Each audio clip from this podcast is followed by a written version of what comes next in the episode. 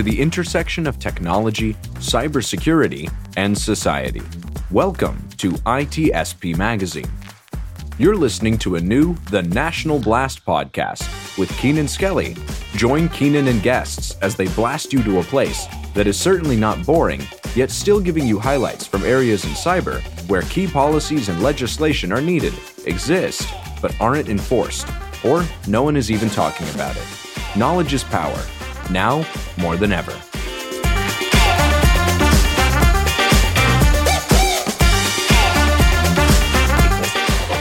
Hey, hey, everybody, it's Keenan Skelly, and this is the latest episode of the National Blast. I've got a great guest here today, and I'm not going to waste any time. Blah, blah, blah. Yes, please go ahead. Uh, my name's Mark Lance. I am responsible for digital forensics, incident response, and threat intelligence at GuidePoint Security. Oh, you know I love threat intelligence.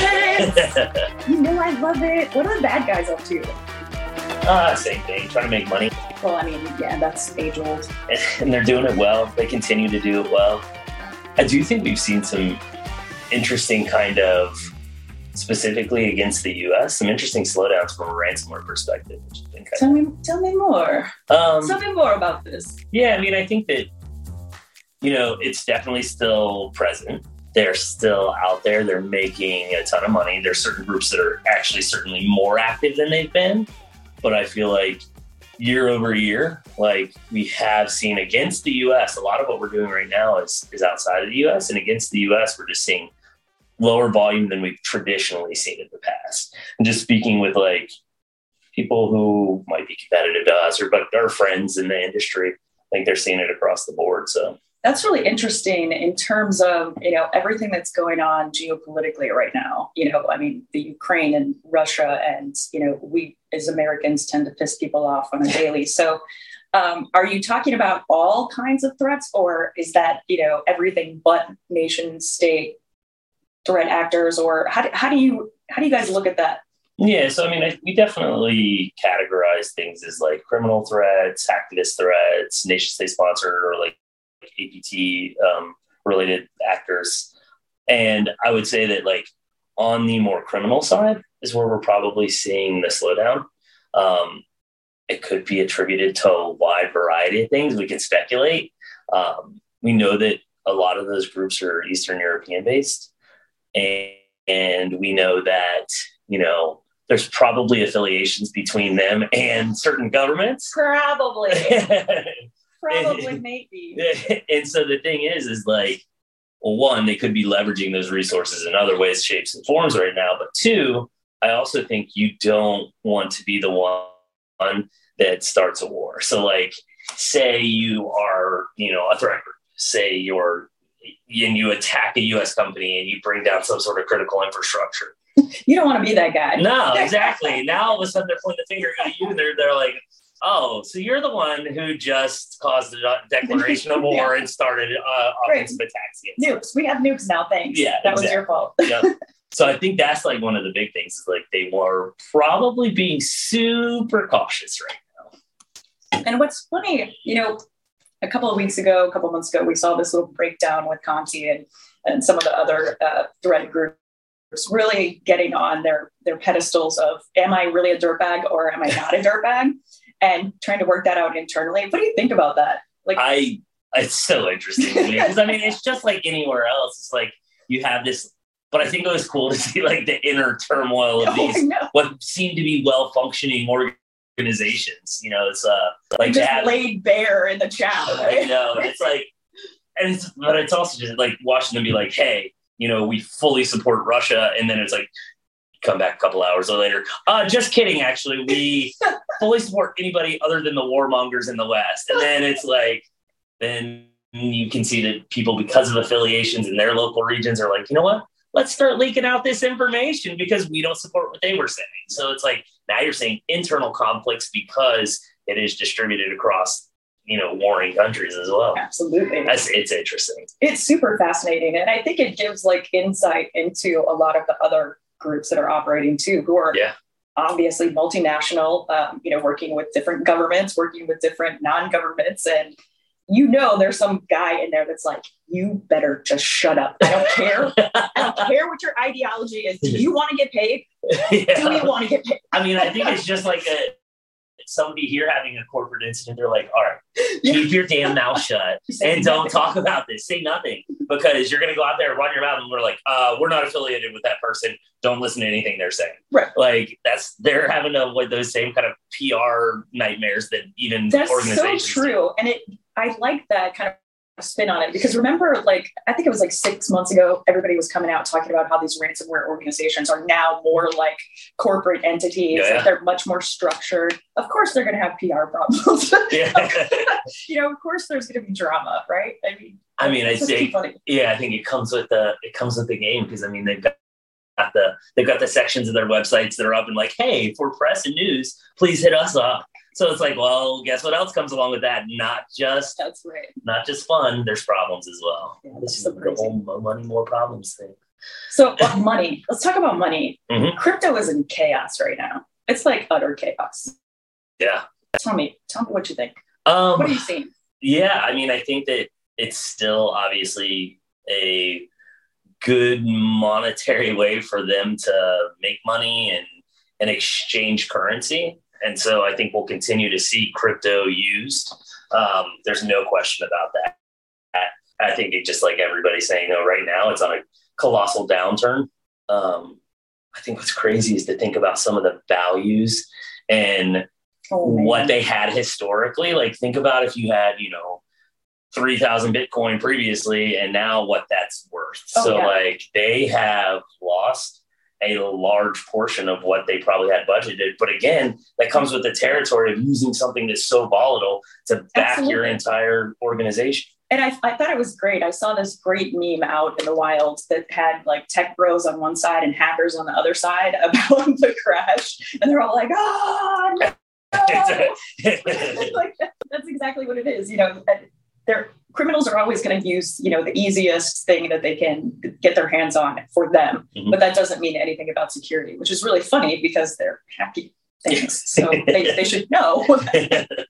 It's not necessarily super stable. Yeah no i mean and it's but it's a great way to transact without too much overhead and being able to chase the money. So I mean, that's that's why I think we'll continue to see it used. I mean, we've seen them try to shut down brokerages and things like that we were actually having a conversation earlier with somebody. It's like they're always going to find a way to do it. Yep. Like especially whether that's from the victim side. If you take down their organization operationally and they don't have access to data, even if you're working with an OFAC sanctioned group, like but if you need that to sustain your business, you're going to find a way to do it. Yeah. And similarly with the threat actors, like they're going to find a way to get paid. They're going to so, find a way to make it. Talk to me more about the OFAC because we we've had some dealings with that too with you know shadow white and, and and it's an interesting space that I don't think a lot of people really understand. Can you like just give an overview of how that actually works?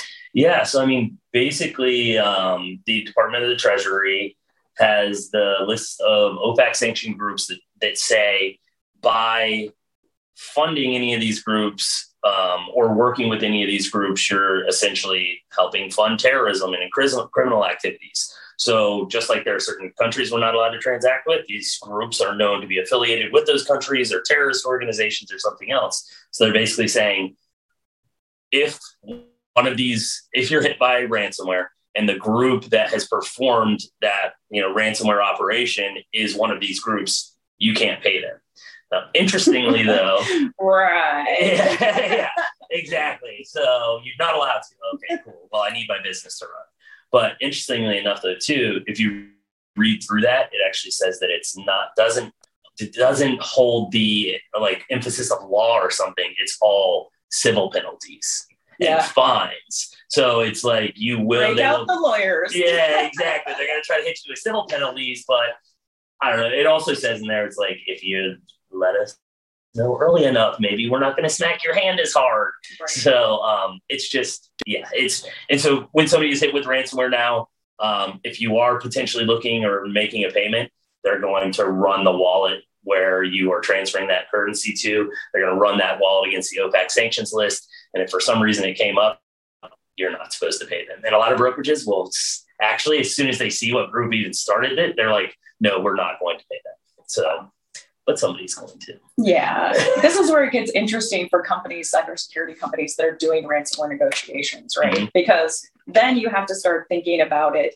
as a negotiator what you're willing to do for that company mm-hmm. in this situation. So that adds another layer of complexity to, you know, how how are these things getting done? People want their businesses to run, so they're going to pay one way or the other. Do as a cybersecurity company, do you help them? Do you not help them? Do you say OFAC is the line? yeah, and peace out. You know. Yeah. Yeah, I think, and I think that there's different companies like kind of similarly who take different approaches because like we worked with a lot of global organizations that are like, we got hit with ransomware. I don't give a damn what the impact is. We have a hard line in paying ransomware. We're not going to do it. Yeah. And then you've got other co- companies who are like, you know, we're going to help you do whatever you have to do to get back online. so I think it's it's almost maybe it's like a like an organization's culture or you know the way that they personally feel about it that will help determine that. And to your point, I think even some of the brokerages are like, nope, absolutely not. We're not going to deal with that. And then you got some other maybe a little bit more sketchy ones who are like, you know what, we'll take that. Sure. But then there's also the cybersecurity companies, and I find this, I, I, happen to know just a little bit about this. Yeah. Um, what I find interesting is that when people are looking for a ransomware negotiator, if they've had an incident and they want to reach out to somebody, there's like this gaggle of security companies and people who are approved by cyber insurance and by law firms and by this and this and this. Well, what does that mean if like a law firm approves of you? Because I mean, law firms are sketchy already. And so like if the lawyer thinks you're a good idea, is that still a good idea? I mean, I don't know. It's it, that's definitely an area that gets super interesting as well because I mean, when you're going to do incident response work, you've got a couple barriers to get through. Like one of the first questions we ask is like, okay, are you going through insurance? Um, because a lot of insurance carriers will say, okay, well, for incident response services, if you want it to be covered by insurance, you can only use these specific firms. Right. And, which is okay. Well, so you try to get on list of the firms, but then they bring in their preferred external counsel as well. And their external counsel is like, well, we actually only want to deal with and use these specific set, uh, set of firms. So the insurance carriers and counsels sometimes are making the decisions on who's going to, you know, get all of the IR work. Yep. Um, and there's been multiple instances where if you're not involved in a panel or if you're not a preferred, you know, IR service provider to counsel, they're going to be like, uh, well, thank you for what you've done, even though you've been helping out for the last two days. we're, yeah, we're bringing in somebody else. And so um, I think that there's obviously benefit of using external legal counsel because they can help you with the disclosure requirements and notifications and potential liability and everything else. But should insurance and the legal companies be the only ones making the decision on who's an appropriate incident response? Company? Exactly. I mean, they're not necessarily always the most technical. It depends what firm you work with. So it just it's that's always uh, that can always vary. Yeah. I think it'll be interesting to see though, now that cyber insurance companies are are starting to get the crack the crack of the whip and say, no, we're not, we're not covering this. We're not covering that. Like you've had three incidents in the last six months. Yeah. Yet we're, you're done. Um, I think that's going to help that process a little bit and weeding out some of the, the BS, but I don't know. We'll see. And I, and I get some of it too, because I think historically you had a lot of service providers who are probably like, oh, they've got insurance. We're just going to bill a ton. We're going to charge a ton. And so this is an opportunity to make money. They weren't necessarily being the most moral or ethical when they're doing their services. But um, again, is it appropriate for the insurance companies to say, okay, well, only these companies are going to get all the business? Yeah. But it's um, with the insurance companies, they, to your point, they've been bleeding cash for the last couple of years. Oh, yeah. I mean, literally, I mean, because at first, 10 years ago, it's like people started getting cyber insurance policies. Within the last five, six years, everybody got one. But then now we know the threat actors specifically target insured companies because they know if, they're going to get paid. Yeah, exactly. yeah. If you're paying out of pocket, you might not have the money. But if your insurance is paying it and you got a policy for it, they sure as hell are. So it's like target the insured companies. I think their policies were super loose up front, where it was like yep. minimal checks and balances going in. Like, hey, you want a policy for this amount? Okay, cool. But now that they're having to pay out on all those policies, that's what we're hearing now. Like all of our clients are like, our costs went up 5x this year. Yep. And not only to get that, we had to go through such a more rigorous process just to even get the insurance. Yeah, I mean, there's a whole episode, by the way, on this for the listeners um, that I did with um, uh, a gentleman from Cybrary, and I can't think of his name right now, but um, totally interesting in terms of data and how cyber insurance is so different from traditional insurance, where there's so much data out there where these kinds of things for hundreds of years can be tracked and, and trends can be sort of tracked. But for cybersecurity, just kind of like throwing things at him and saying, well, this could be the problem, or this could be the problem, or I don't know, it could be this too. So I can't even imagine as an insurer having to come up with that ideology or that that systematic understanding of the data of cybersecurity. Yeah, I mean like it's and I mean it's I mean it's I don't want to say it's new because I mean hell we've been doing this for a long time, but it's like there are certain things that have been introduced like cyber insurance that I mean the first cyber insurance policies, yeah, they were created probably over 20 years ago, I believe. Um, but again, we're still learning because the threats are evolving. Now they're targeting insured companies. They're getting paid a ton. They're, you know, leveraging extortion as well as the operational impacts. And then now potentially even going to DDoS people. So it's like they're evolving and changing. And so we're just continually having to evolve and learn as well throughout the process. It's just like the old school terrorists who used to make all the IEDs and we would like come up with a, a fix for it and a response for it. And then they would change it up the next day because they were watching us. And then it would be something totally new. And we'd be like, shit, what do we do now? Yeah, I know. It's like, oh, well, they've moved on to the next thing. But that's, and I had a conversation with somebody the other day. It's like, we've got to not only stay ahead of that, we've got to figure out a way to stay further ahead of it. Absolutely. Not just one step, but like how can we stay multiple steps ahead? And that's, but I mean, hell, if we had that answer, we'd be rich. Exactly. exactly. So, what are you guys doing here? Like, what are you looking forward to this week? What's there the big thing you're super excited about? Uh, I mean, I like to get together with the people that I work with. I mean, it's always so. Here's the thing: I used to work for RSA. I ran their um, incident response team globally for like eight years. Um, Slacker. Yeah. and so, I mean, I've been here a ton, and there's a lot of value that comes out of the conference. But for me, like, I'll tell you the truth, I don't even attend the conference. People. It's a social networking event. Like, you literally just get to get out and see people that you haven't seen in a long time, especially after COVID. Oh, yeah like now you're getting to see people again, go out, have drinks, have food. Like that's I've that's what I'm giddy. here for. I've been giddy. I got here on Saturday and I'm just giddy because I keep seeing people and I'm like, hey, it's yeah. been forever. And this is just it's wonderful. I love it. I'm yeah, excited. Uh, I'm with you. I mean that's that for me is what I'm looking for is just seeing not only coworkers, but people I haven't seen yeah. for years, honestly, at this point. It's a big thing. It's crazy. Yeah we're all going to get sick too. That's inevitable. Yep, it's going to happen. It may not be COVID, but we're all going to get that contagion and think it's COVID and be like, oh, why did I do this to myself? Oh, oh. all right. Thank you so much. It's cool. great chatting to you as always. Um, you know, RSA is going to be very interesting this year, and I look forward to chatting with you and others after the event, after we have COVID. and see some of the other things that happened, uh, some of the cool folks who talked to, you, all that fun jazz. But it's been the latest episode of the National Blast, and I'll catch you on the flip side. Thanks for having me.